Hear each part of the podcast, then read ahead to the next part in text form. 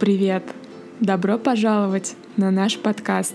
Меня зовут Света, я редактор проекта Wanderlust, а это 16 эпизод из серии наших подкастов. Здесь мы общаемся с людьми, которые живут и думают по-другому, а их опыт вдохновляет на новые идеи и также помогает стать лучше. Сегодня у нас предпринимательский подкаст. Мы эту тему очень-очень любим. Сегодня мы беседуем с предпринимателем, которому удалось создать устойчивый и прибыльный малый бизнес в России. Это Павел Шелягин, он основатель интернет-магазина и офлайн шоурумов Fields. Это дизайнерская мебель. В подкасте Паша рассказывает о своем пути из офиса, из наемного труда в предпринимательство причем уточняет, почему маленькому специалисту с стартовой должности организовать успешный бизнес легче, чем тому, кто уже дослужился до руководителя. Также Паша делится опытом о том, как они нашли свою нишу, какие ошибки совершили, как стартовали, как нашли первых клиентов, как обратили на себя внимание СМИ какие ошибки совершили и как им удается оставаться на плаву уже 6 лет, быть в плюсе и развиваться. Если подкаст вам понравится, я буду очень рада вашим отзывам где угодно, в личке, в Фейсбуке, в Телеграме, на почте, особенно в iTunes, конечно же, потому что это повышает подкаст в рейтинге и тем самым повышает его охват, а значит большее количество людей могут его послушать и получить пользу. Благодарю вас за ваши добрые слова и поддержку. Отдельное большое спасибо людям, которые поддерживают подкаст Wanderlust а на Patreon е. Для меня это большая гордость и большая честь. Это очень круто. Спасибо вам большое. Э, если вы хотите присоединиться к этому кругу людей, то ссылка есть в описании подкаста. Для сообщества на Patreon е я делаю отдельный контент, в который входят какие-то интересные случаи при записи подкастов, которые не вошли в финальный монтаж, или какие-то мысли, забавные бэкстейджи. Мы обсуждаем мысли по развитию. В общем, это очень интересное сообщество для тех, кто любит подкаст. Присоединяйтесь. Спасибо еще раз всем, кто слушает, всем, кто оставляет отзывы, комментирует, просто посылает приятные мысли. Спасибо, что вы с нами. Ну что, пора начинать? Поехали!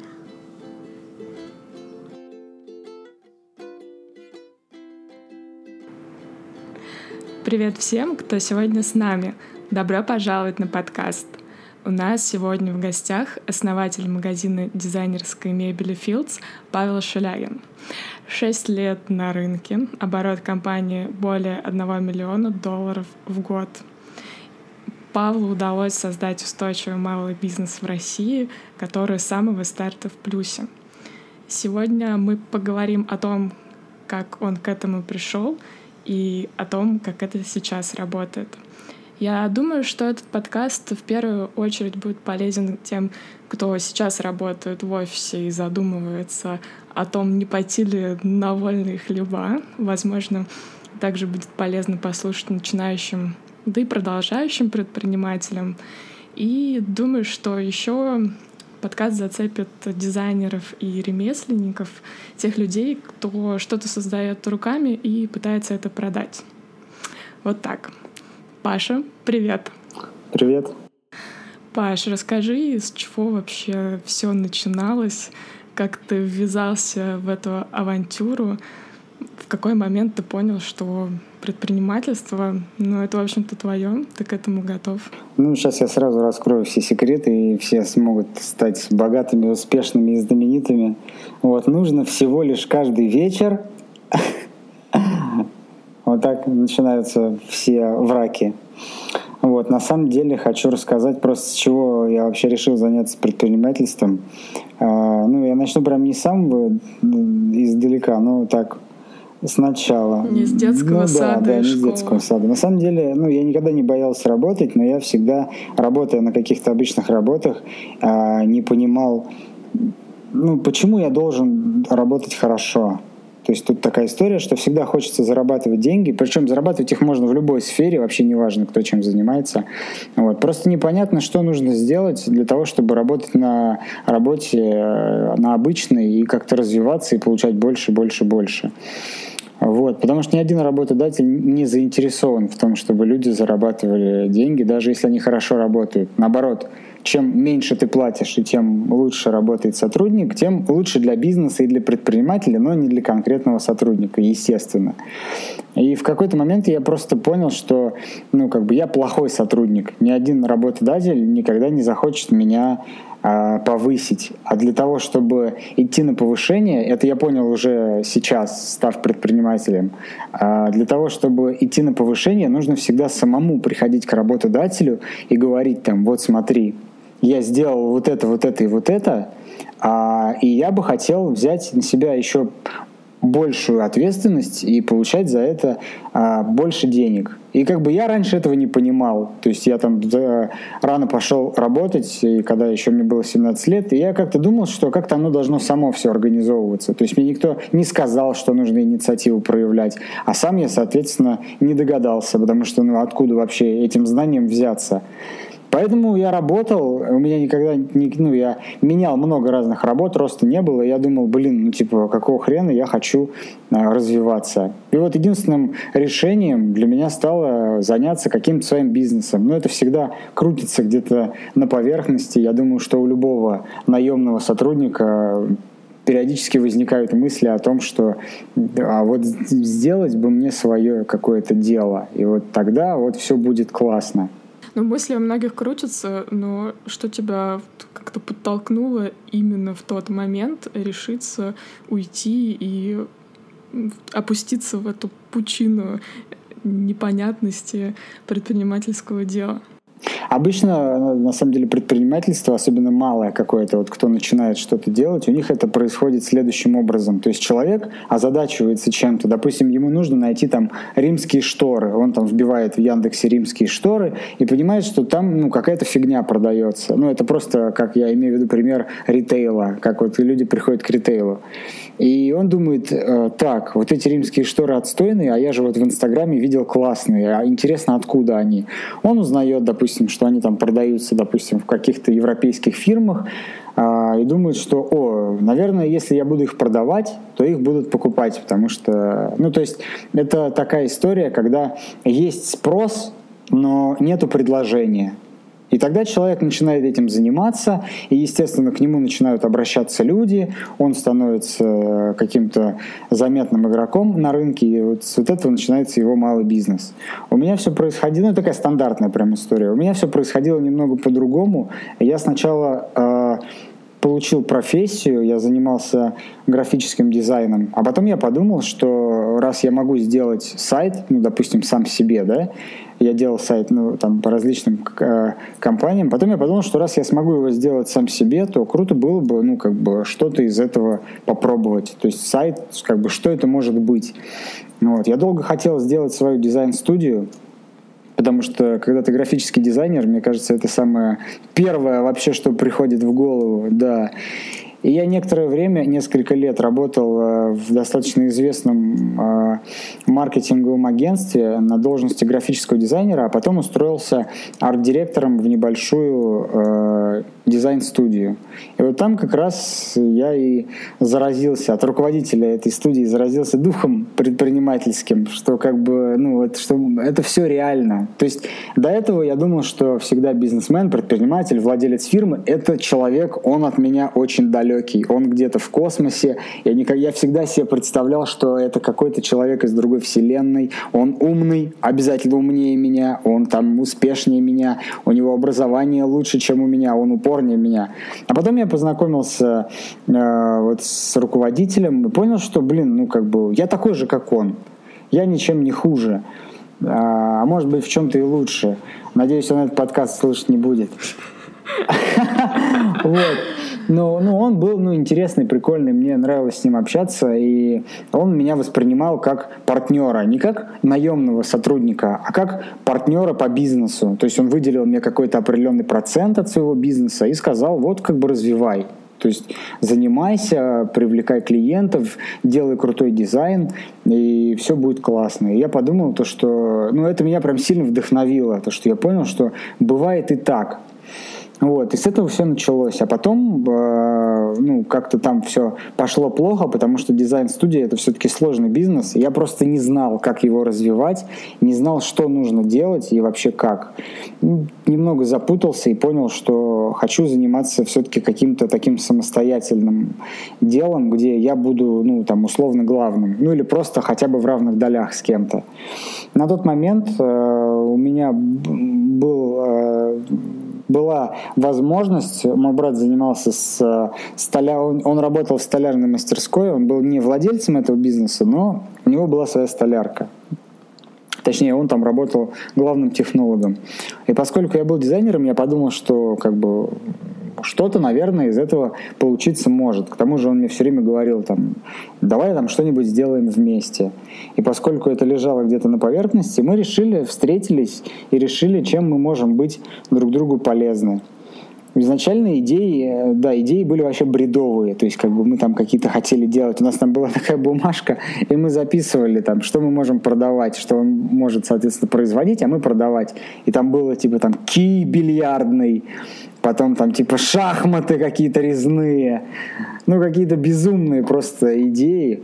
И в какой-то момент я подумал, что, ну, наверное, все-таки если это столярка, то прикольно было бы продавать какую-то мебель потому что это столярка, это логично, то есть что-то сделать, какую-то небольшую коллекцию и продавать ее. Угу. То есть ты сначала сказал, что обычно люди видят какую-то проблему, понимают ее решение, и тогда уже делают дело. А вы пошли немножко от обратного. У вас э, был некий актив, вот эта столярная мастерская, и вы начали просто накидывать все-все-все идеи, которые могли бы на ней воплотиться. И как вы в итоге поняли, что самая лучшая идея — это делать мебель. Ну, потому что на тот момент, это 2012 год, если я не ошибаюсь, уже были там стильные кухни, шатура мебель, Икея и все что угодно. А как вы ну, так решились и подумали, что именно у вас люди купят эту мебель? Ну да, но ты говоришь про корпусную мебель. Все, что ты перечислила, это корпусная мебель. Корпусная мебель это всегда отстой. Это дешевые материалы, плохой дизайн. И ну, я не говорю, что эти компании отстой. Это просто с точки зрения ну, как бы высокого вкуса. отстой. Наверное, а, люди покупают, потому что это недорого, и как бы я не вижу в этом ничего плохого. Вот. Но мы хотели заниматься все-таки какой-то дизайнерской мебелью, а ее на тот момент на рынке не было.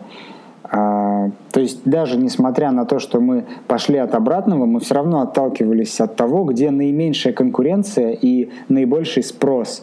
И мы понимали, что на рынке дизайнерской мебели в России все очень печально. То есть компании, которые производят какую-то вот самобытные компании, которые могут какой-то интересный произвести товар, их просто, ну как бы на тот момент была одна-две, ну по крайней мере известные мне. И мы решили, что мы тоже сможем сделать что-то похожее, а может быть даже и лучше. И я нарисовал дизайн. А мой брат, технолог, э, сделал технологические карты, э, наладил более или менее производство. И мы стали производить эту мебель и стали ее продавать. То есть я сделал, соответственно, сайт, дал рекламу там, там в социальных сетях, а, сделал, настроил контекстную рекламу, SEO-продвижение, ну, все стандартные каналы для электронной коммерции. И мы стали ее продавать, и это было достаточно успешно. То есть о нас написали сразу же достаточно известные на тот момент компании. Там о нас написал журнал там, The Village, Афиша, а, газета «Коммерсант», а, причем они вообще написали в таком формате, что вот не просто расскажите про свое производство, а типа один день с предпринимателем.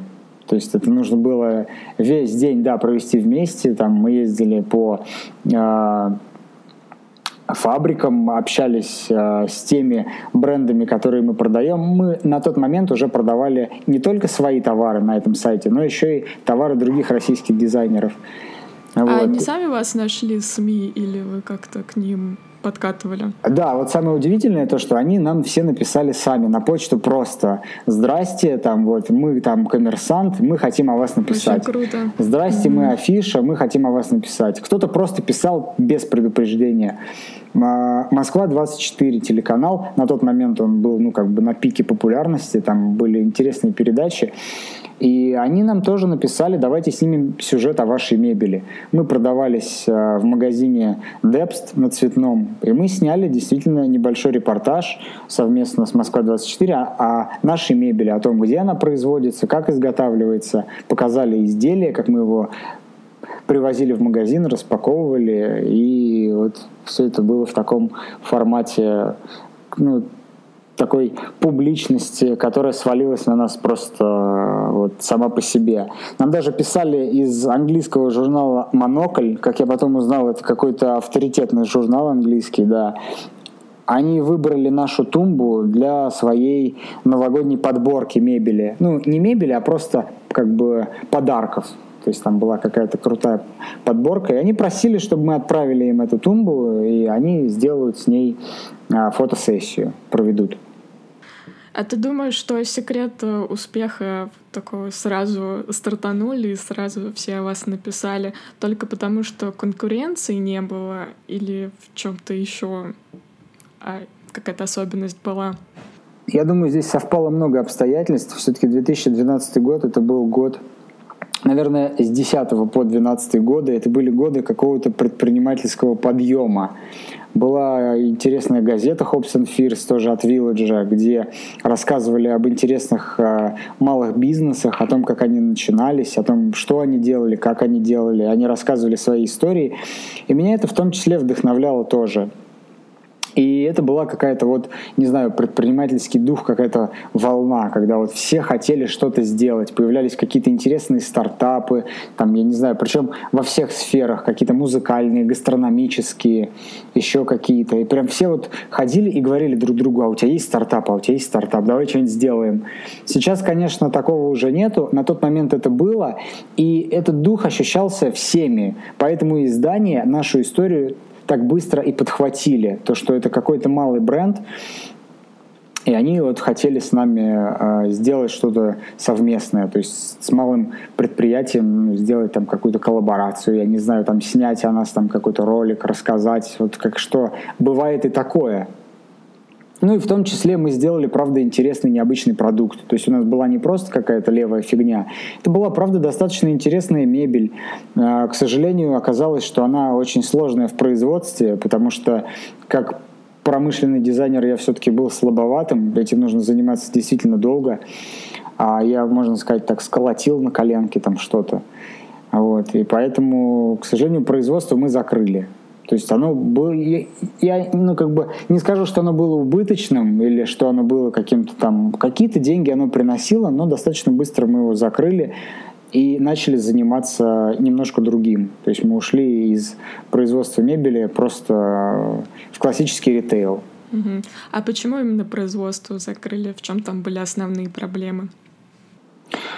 Производство, вообще, вообще что-то производить в России а, или вообще где-то производить, для этого есть несколько барьеров и есть всего несколько способов что-то произвести. Вот, например, один из них — это контрактное производство. То есть, например, ты заключаешь контракт с какой-нибудь китайской фабрикой, ну или с российской, например, на поставку большого количества каких-то товаров, потому что малое количество ни одна фабрика делать никогда не будет. То есть, допустим, если ты производишь условно, я не знаю, ну что угодно, чехлы для телефона, да, то обращаясь на какое-то производство, ты должен сразу обеспечить объем. Ты должен сказать, вот мне нужно каждый месяц 10 тысяч чехлов для телефона. И это дорого. То есть малые предприниматели или просто предприниматели, которые хотят что-то сделать, они еще даже не уверены, будет ли это вообще продаваться. Поэтому для них это сложно, контрактное производство. И тут, тут сразу нужны вложения, тут нужна готовая бизнес-модель. Здесь нужно быть уверенным, что этот товар классно продается, и тогда все будет хорошо. Я могу привести в пример э, компании, ну вообще ситуации, при которых это как бы срабатывает. Вот, например, э, вы работаете в компании, которая занимается производством, э, не знаю, декоративных подушек и вы видите, что продажи у вас в принципе хорошие. Вы работаете на должности менеджера по продажам. Вы знаете, какие клиенты у вас покупают. У вас есть контакты этих клиентов. Вы знаете, какие у вашей компании минусы и плюсы. Вы знаете, с какими фабриками вы работаете, где производство. Россия, Китай, Индонезия, там, я не знаю, Индия, э, еще какие-то страны, где обычно производят. И вы понимаете то, что, блин, могу сделать лучше – в таком случае действительно, да, это интересно, потому что у вас уже все на руках, у вас есть вся информация, где производить, кому продавать, осталось только договориться. Это такой самый простой путь стать предпринимателем сразу, причем такого э, нормального э, объема. Следующий Хитрый путь лайфхак это... рассказал. Да, да. Следующий путь это э, обратиться в небольшое производство, ну или просто в какую-то столярную э, мастерскую, или просто, в, не знаю, в какую-то мастерскую. Например, если вы хотите производить мебель, то лучше сделать одну-две штуки в какой-то просто ближайшей мастерской э, за какую-то баснословную сумму, потому что столярные мастерские всегда э, берут много денег, а делают плохо. Я не знаю, почему так происходит. Это вот как бы лично мой опыт. Там все сложно, потому что для того, чтобы сделать хорошо продукт, э, нужен технолог. Технолога хорошего э, для малого э, бизнеса взять негде. То есть э, он стоит денег. Если ты сам не технолог, то ты, скорее всего, э, сделаешь это плохо с технической точки зрения. Но все равно можно попробовать. Мы попробовали, э, поняли, что это в принципе реально, но сложно. И еще один путь, что можно сделать, это наладить собственное производство. Закупить станки, нанять сотрудников, которые будут э, что-то делать, э, там, не знаю, в зависимости от того, что ты хочешь производить. То есть всего, грубо говоря, мне известно три пути начать производить что-то. Ну, типа, либо заказывать где-то большими партиями, либо в столярке маленькими, либо сделать свое производство. Э, у вас было собственное производство, я так понимаю, правильно? Ну, скорее, нет, у нас было не собственное производство, у нас была, грубо говоря, столярка, в которой mm-hmm. мы делали. И почему вы решили, что это вам невыгодно? Для того, чтобы расширяться, потому что если не развиваться, то постепенно начинаешь умирать. Для меня вообще на самом деле это было открытием. Я всегда думал, что э, все должно расти само. То есть вот, допустим, сделал какой-то классный продукт, его покупают люди, а тебе со временем как бы узнают больше, и продаж должно становиться больше. А на самом деле выяснилось, что все не так. Если ты не делаешь постоянно что-то новое и не развиваешься, то компания, продажи и все постепенно умирает. Вот такая история. И для того, чтобы развивать производство, нужно было или вкладывать деньги, которых у нас не было, или я даже не, ну и все. То есть как бы здесь один путь как это можно было все сделать. Просто сделать собственное производство. Это было сложно, больно, и мы этого не сделали, потому что это было прям, ну, как бы, не знаю, это слишком был огромный прыжок в неизвестность. То, что, в принципе, можно было бы там, там не знаю, заморочиться, привлечь какие-то инвестиции. Я не знаю, правда, от кого и как это вообще все организовывается. А, ну, можно было, но мы, грубо говоря, испугались, подумали, что это для нас слишком серьезная история, мы хотим заняться чем-то полегче. К тому же мы заметили, что у нас очень хорошо получалось продавать. То есть у нас на руках что было? Плохой продукт, который мы хорошо продавали. И мы подумали, блин, а если у нас окажется хороший продукт, то мы же офигеть, как сможем его хорошо продавать. И здесь был, и здесь был следующий этап. Мы стали искать э, то, чем бы можно было заняться. И мы решили заняться э, тем, чтобы продавать какие-то аксессуары. 2012-2013 годы — это годы расцвета хипстеров, поэтому все хотели что-то такое деревянно-металлическое с принтами якоря, и таких цветов типа черно, зелено, непонятное. И мы стали, и мы решили, что все классно, мы нашли американские бренды, канадские бренды, которые мы хотим э, привести в Россию. Это были какие-то а, что-то близкое к интерьеру. Это были либо какие-то декоративные элементы для дома, какие-то там фигурки, косметички, э, диспенсеры для мыла, какие-то подставки, чаши, ну что-то, в общем, вообще э, нереальное. И мы нашли действительно такие бренды американские, мы написали, они сказали, вау, классно, Россия, хотим у вас продаваться. При этом очень понравился американский подход, то, что они такие бизнесовые, сразу вообще без разговоров скидывали а, оптовый прайс-лист. Потому что обычно, вот, допустим, Европа, если сотрудничать с европейскими брендами, там как бы надо с ними пофлиртовать. То есть они сразу не готовы э, снять футболку. Они сначала, они сначала плечика там оголить. Вот они в таком формате работают. А русские бренды как работают? Русские, русские, кстати, тоже мне нравится подход. Ну, если это какие-то, допустим, известные компании, которые на рынке, ну, которые знают, как устроен бизнес, они тоже, в принципе, все делают хорошо. Они сразу говорят условия и скидывают там оптовый прайс-лист, в котором все сразу понятно, все каталоги. А, если это какие-то начинающие бренды, то ну, с ними сложнее. А у вас сейчас э, как устроено? Вы закупаете и американские, и европейские, и русские бренды? То есть э, есть все-таки в России производство модной мебели, которые смогли это сделать? Они обычно по какой схеме работают? По контрактной, как ты сказал, э, там снимают производство в России или делают свое производство? Вообще все производители, которые работают в России, э, у них у всех собственное производство. Ну, либо контрактное, но оно такое, знаешь, из серии, допустим, компания производит, например, э, не знаю, какие-нибудь диваны, да, и у них есть диван с металлической вставкой. И вот металлическую вставку они производят по контракту, допустим, где-то, сразу много штук, а потом собирают ее на своем собственном производстве. Вот это тоже, в принципе, ну, как бы не редкость такая история. То, что у большинства, конечно, все-таки свое производство, ну и достаточно сильное. То есть те производители, которые в России все-таки смогли сделать свое производство, наладить, настроить, у них ну, сейчас все идет очень хорошо. То есть они развиваются, они выпускают какие-то новые коллекции постоянно, поэтому сотрудничать с ними интересно но при этом они недостаточно продают для себя, да, поэтому они сотрудничают и с шоурумами, и с другими интернет-магазинами мебели тоже, правильно?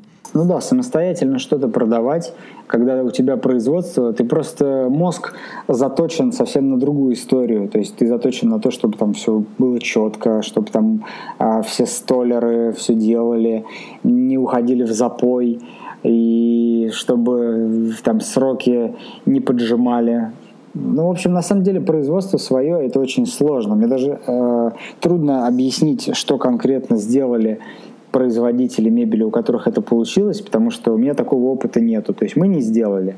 Все те проблемы, которые у нас были, они, грубо говоря, наше производство уничтожили. А те, кто смог, они, ну, они крутые, они вызывают уважение.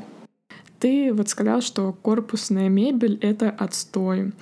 А кто покупает дизайнерскую мебель? Расскажи про портрет вашего клиента. Ну, не совсем, конечно, корпусная мебель — это отстой. А тут дело в том, здесь все зависит, конечно, от дизайна. То есть корпусная мебель — это отстой, если ты вот просто себе в квартиру покупаешь какой-то один предмет этой мебели, допустим, там тумбу за 4000 рублей из ДСП, она будет выглядеть ужасно потому что они, ну, это все-таки такой, э, не знаю, сложный элемент мебели, который, ну, который он сам по себе просто выглядит не очень, поэтому его сложно как-то вписать. Если, допустим, дизайнер создает интерьер, он знает, что корпусная мебель это классно, если, допустим, сделать какой-то шкаф под определенный эскиз. То есть ты покупаешь не готовые изделия, а ты у магазина корпусной мебели заказываешь свой собственный проект. Вот в таком случае корпусная мебель это офигенно, потому что ты можешь за небольшие деньги,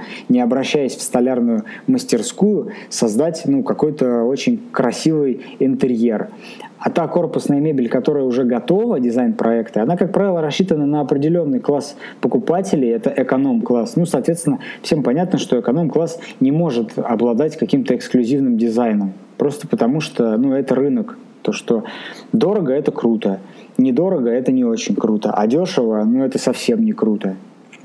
Но это, опять же, мое субъективное мнение. То есть, как бы, люди, которые занимаются дизайном, и люди, которые от дизайна далеки, но у них, естественно, совсем разные понятия, что такое корпусная мебель, что такое дизайнерская мебель. Поэтому я как бы никому ничего не навязываю, просто рассказываю свое видение, свое мнение относительно вот рынка мебели.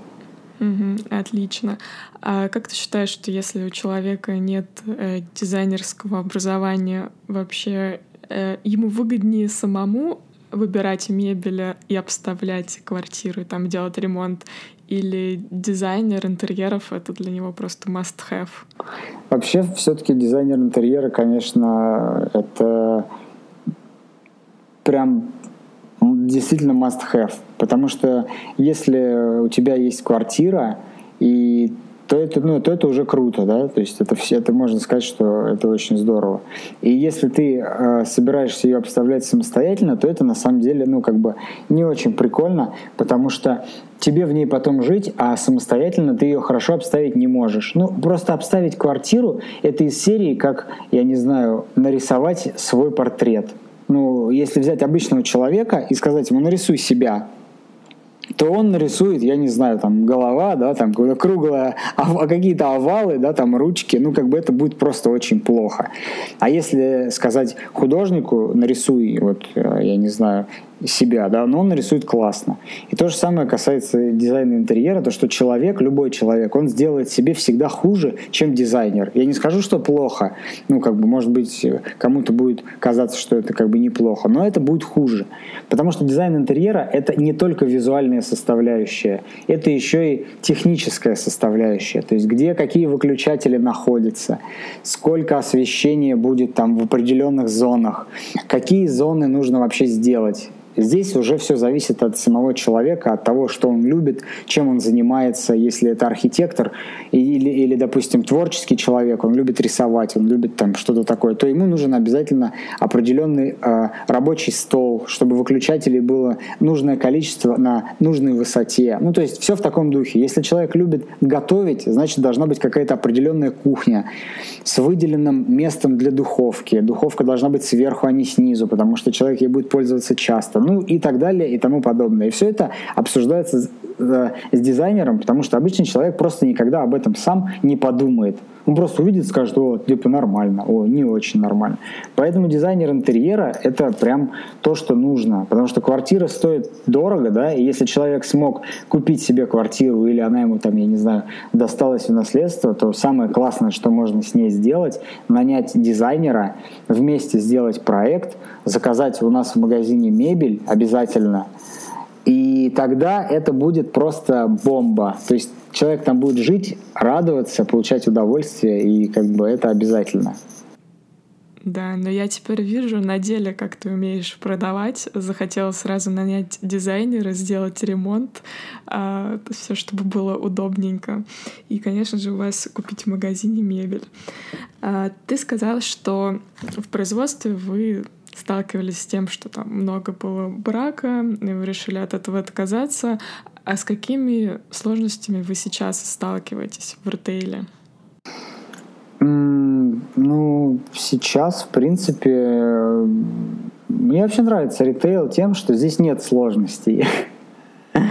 Я не знаю, это, ну, это же самый простой предпринимательский путь что-то, ну, типа, купил дешевле, продал дороже. Это прям самая, я не знаю, неуважаемая профессия, особенно в умах всех людей, которые не являются предпринимателями. Они всегда удивляются, то что а как вы покупаете дешевле? Я думал, вы за ту же цену покупаете, что и продаете. А, и, конечно, для многих это шок, кто об этом узнает. Им кажется, что это как-то несправедливо. Вот. То есть а, но мне нравится этим заниматься, потому что здесь, правда, нет особо никаких сложностей, но здесь нужен определенный талант. То есть вот я видел, как появлялись какие-то магазины э, с точно таким же ассортиментом, как у нас, ну, вроде все то же самое, да, то есть со стороны вообще, если сравнивать, допустим, там сайты, да, шоурумы, можно сказать, что, ну, блин, одна фигня, да, но у нас постоянный рост, а они закрываются. И, честно говоря, ответ он в мелочах. То есть нельзя сказать, что, допустим, э, там они закрылись, потому что вот у них там сайт хуже. Да? Дизайн э, решает, но, но в то же время не решает.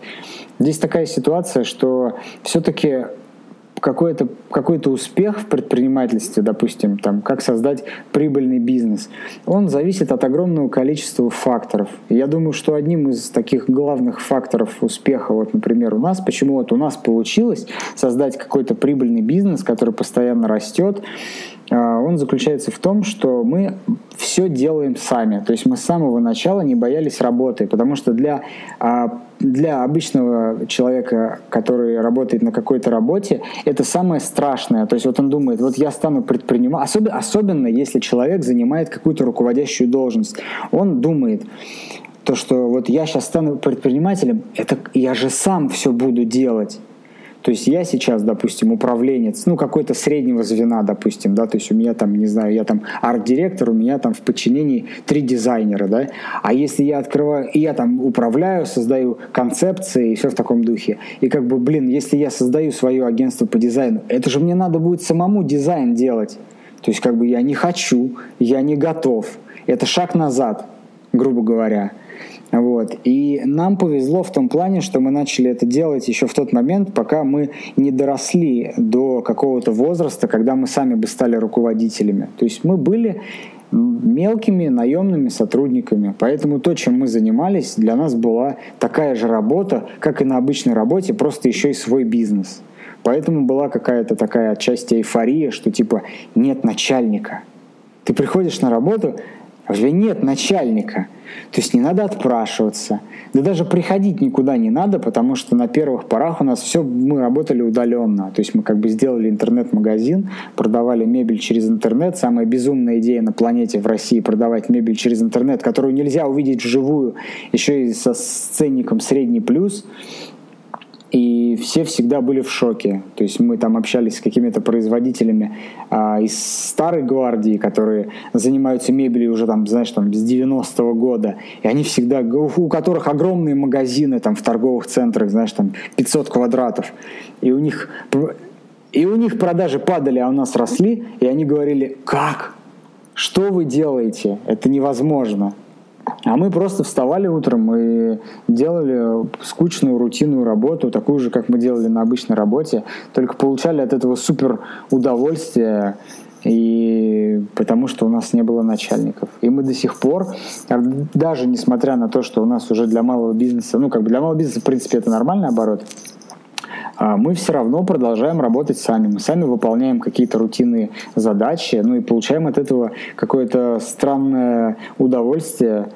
Да, потому что, потому что мы понимаем, как классно мы смогли все организовать и автоматизировать, что если мы до сих пор справляемся собственными силами, то есть что-то мы отдали на аутсорс, но что-то все равно остается э, э, тем, что мы обязаны делать сами. И мы не видим ну, в этом ничего такого особенно страшного.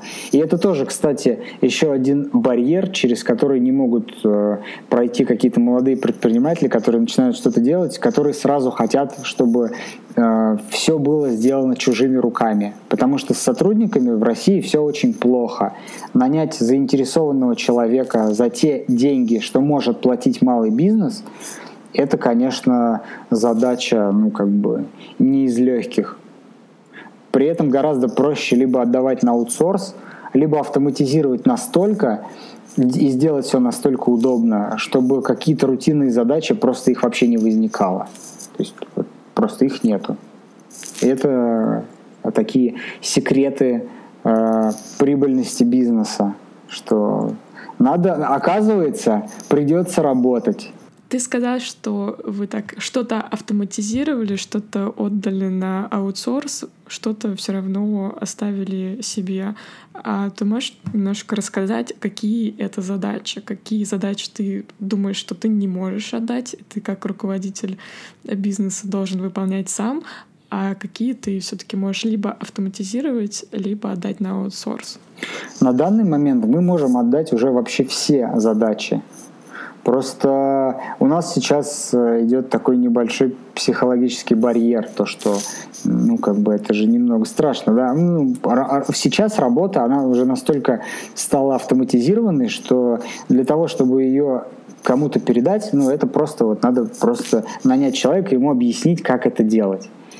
Это вот такие основные задачи. Из того, что мы уже отдали на аутсорс, ну, это бэк-офис, то есть это там а, частично бухгалтерия, это частично реклама, частично какие-то задачи, ну, в принципе, наверное, и все.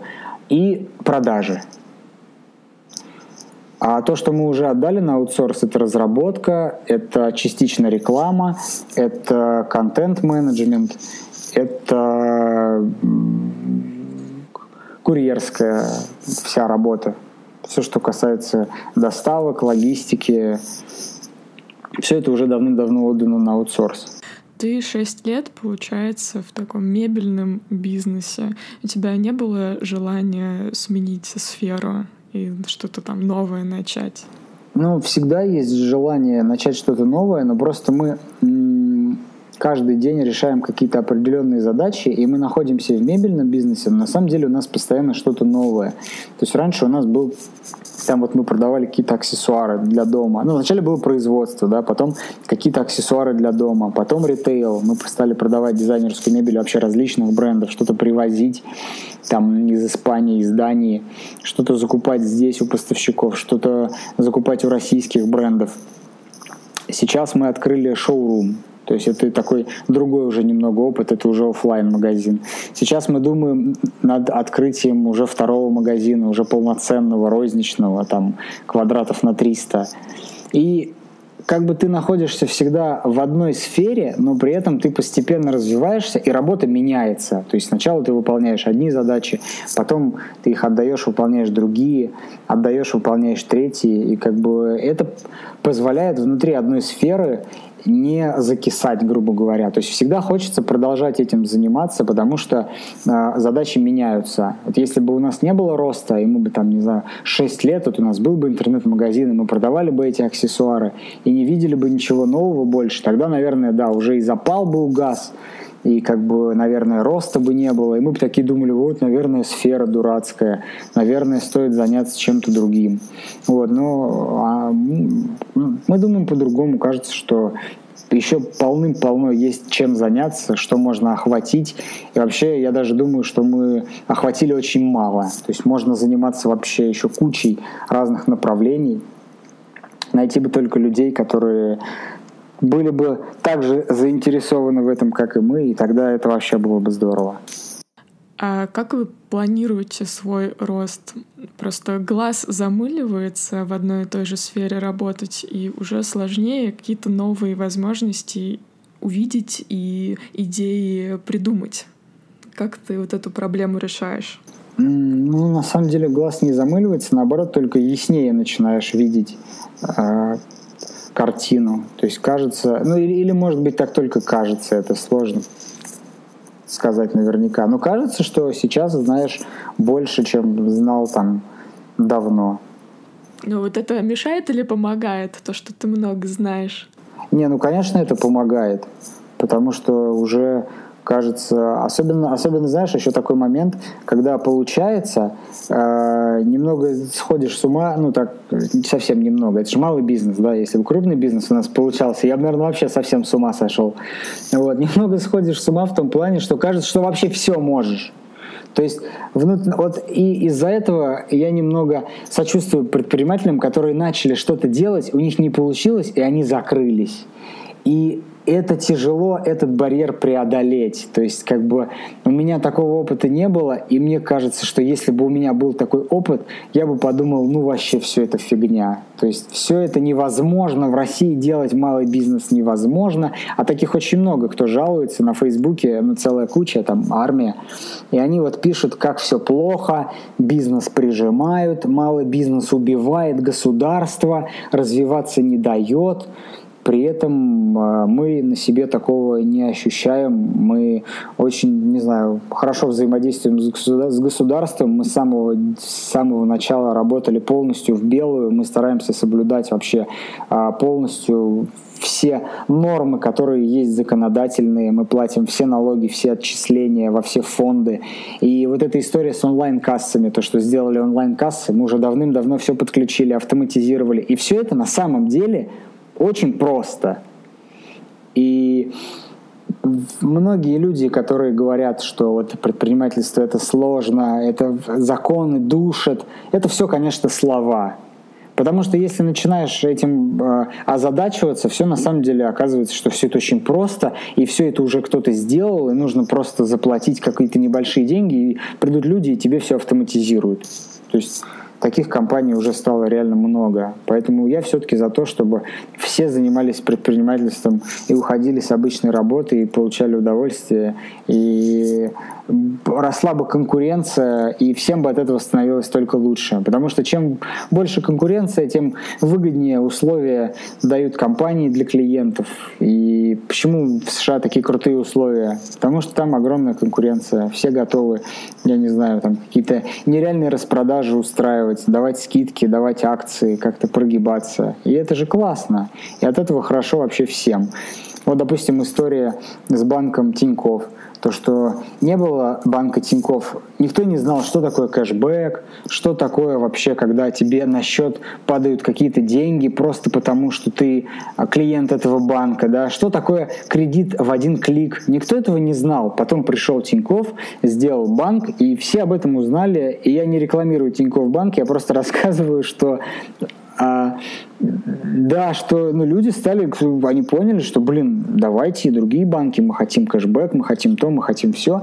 И предприниматели стали это предлагать. И вот в России проблема всех бизнесов в том, что все очень закостенелые, старые, и никто ничего не хочет делать. То есть деньги есть у всех на самом деле. Все просто ужимаются, потому что не хотят ничего менять. А я хочу, чтобы все менялось.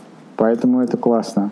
А как ты думаешь, почему сейчас такой застой в предпринимательской среде а, по сравнению с тем, что было в 2012 году, когда чувствовался вот этот дух, все хотели что-то делать? Вот здесь, конечно, сложный вопрос, потому что мне кажется, что здесь зависит от сферы. То есть кто в какой сфере, потому что в 2012 году доллар был там 28 рублей, и все стоило, правда, очень дешево. И привозить товары из-за рубежа и продавать здесь, это казалось чем-то абсолютно нормальным, потому что цены были адекватные, и много бизнесов, которые ну, и здесь что-то производили, да, тоже продавали, и цены были адекватные, и все было здорово. А потом из-за того, что резко изменился курс и стала какая-то неопределенность, такая сильная неопределенность, то что до сих пор непонятно, ну, как бы, куда мы идем, к чему движемся, и никто ничего не понимает. Мне кажется, люди просто отодвинули все эти идеи о предпринимательстве, э, там, не знаю, ну, типа, да, до лучших времен, то, что вот когда-нибудь там снова будет доллар, там, ну, хотя бы не 30, а хотя бы стабильно будет какое-то время. Вот там хотя бы 60, да, и тогда вот мы, может быть, снова начнем об этом задумываться. Вот. И это на самом деле очень печально, потому что э, это все все равно психология. На предпринимателей очень, вообще на всю жизнь очень сильно влияет психология, какая-то атмосфера, ощущение. Вот. И сейчас психология такая, что все боятся, все ждут, все думают, что все очень сложно, что государство отнимает бизнесы, зачем что-то делать, если у тебя придут и отнимут, отнимают все на всех уровнях, и как бы, наверное, у кого-то, правда, что-то отнимают, но я не знаю, если сделает бизнес 1 миллион человек, вряд ли у одного миллиона человек все это и отнимут. Это как, не, не знаю, бояться, что выходить из дома, потому что тебя может сбить автомобиль. Но без этого жизнь скучная будет, да, если все время сидеть дома и ждать, что что-то может случиться. Да блин, сделай уже. А там оно и случится, а может и не случится. У кого-то же не случается. Кто-то же работает, у кого-то же есть крупный бизнес, кто-то же его построил, зарабатывает большие деньги, отдыхает, чувствует себя классно и не отняли. А про малый бизнес тут вообще отнимать нечего, я не знаю. Кому вы нужны, ребята, с этими вашими миллионами долларов фиктивными на бумажке? Поэтому не, это все, конечно, не так. Ты говоришь, что шанс, что что-то получится сейчас, в принципе, сильно зависит от сферы. Как ты думаешь, у каких сфер наибольший потенциал вот, в 2018 году? Ну, если мы говорим про малый бизнес, то это сферы, которые не лежат на поверхности. То есть открывать в 2018 году кафе, бургерную, а, сигареты, вот эти вейп-шопы, спортивное питание, автосервис, автомойку, установку кондиционеров, юридические услуги, а, я не знаю, там, шиномонтаж. То есть это все, к сожалению, не сработает, потому что, ну, скорее всего, потому что это приходило в голову до вас еще огромному количеству людей. А стоит заниматься все-таки таким делом, которое не лежит на поверхности. А вот каким именно, я не подскажу, потому что не знаю. Но я могу сказать, что это можно увидеть просто по работе. То есть вы где-то работаете, допустим, в какой-то компании, которая, э, вот я могу, например, рассказать про компанию, которая хорошо зарабатывает. Это компания, которая производит ткани. Вот кто бы мог подумать, да, вот там есть дизайнер, он делает дизайн тканей, они этот дизайн отправляют в Китай, в Китае им отшивают и присылают огромные полотна, то есть просто корабли с полотнами ткани. А здесь эти полотна покупают вообще все. Их покупают производство мебели, их покупают производство одежды, их покупают, я не знаю, производство там еще чего-то. И это получается, что такая история, где можно прям зарабатывать деньги. Но никому не придет в голову вот так вот сидя дома, да, а займусь-ка я тканями. Поэтому, мне кажется, сейчас, если начинать что-то делать, то это все-таки э, должно быть, ну, вы то как бы кто-то, ну, вы должны уже это где-то увидеть, что это реально работает. То есть вот я могу вот еще один пример рассказать, типа э, есть такая интересная штука, типа рентген, рентген-кабинеты. То есть э, просто компания, которая делает рентген черепа, да, это же никому в голову не придет, а займусь-ка я рентгеном черепа, да, то есть это нужна какое-то лицензирование, еще какая-то история. Но это, конечно, вряд ли малый бизнес, там компания крупная, но просто сам факт, то, что вот такие компании зарабатывают деньги. Причем они даже особо не рекламируются, ну вот их нет там в Инстаграме, да. Вот, в общем, я скажу так, все, что есть в Инстаграме, этим заниматься не надо. Вот такая фигня. Наращивание ресниц, э, я не знаю, маникюр, маникюрный салон. Это вот это уже все. А еще есть одна тоже история. Живое пиво. Все, живое пиво, да. Все вот криптовалюта, да, это такая история, что это приходило, ну это всем уже пришло в голову, и это слишком лежит на поверхности. То есть там уже огромная конкуренция. Поэтому лучше заниматься чем-то нестандартным. То есть надо полистать Инстаграм и... И понять, чем заниматься не стоит, да. Поэтому здесь, конечно, если бы я знал, чем бы можно заняться еще, и это бы приносило деньги, я бы этим, я бы этим уже занялся. Вот, поэтому это сложная тема. И еще в 2018 году я не советую идти э, к бизнес-тренерам, вообще люб, люб, любых просто масштабов и форматов, э, потому что это все, ну, мне кажется, я, ну, я, я, это все такая фигня, это все, что я говорю, это очень субъективно, то есть я не какой-то эксперт, я просто рассказываю, что я вижу и что, как мне кажется, есть. У каждого своя реальность.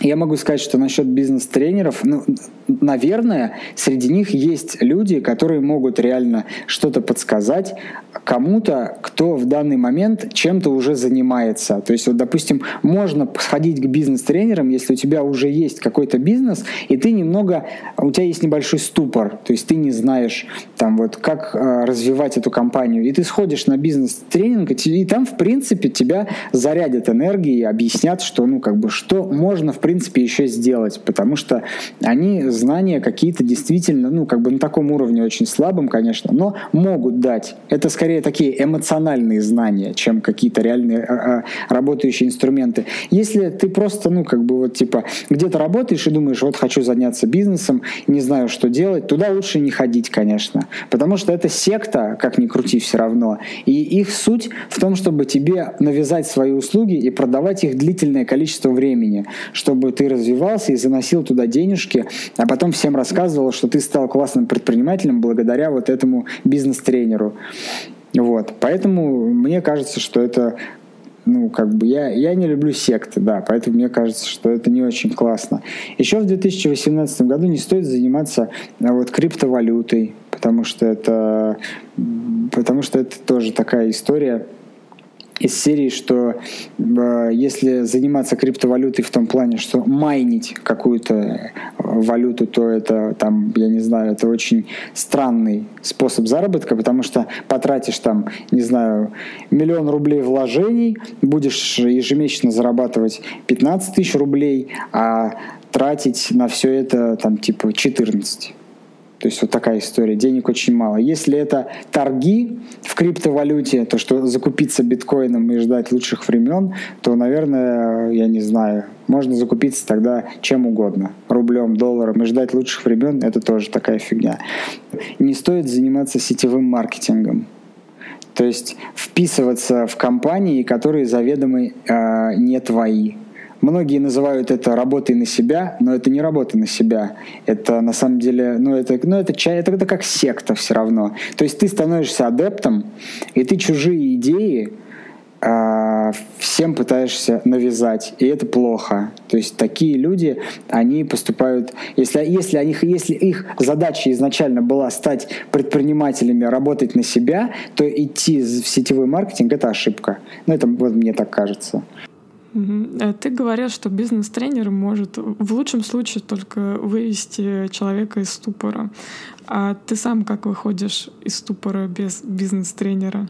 Э, надо просто от, отключиться от работы. Потому что все равно, когда много работаешь, все одно и то же каждый день, и начинаешь, ну, просто не видишь ничего вокруг. И надо отключаться, надо, ну, я не знаю, отдыхать.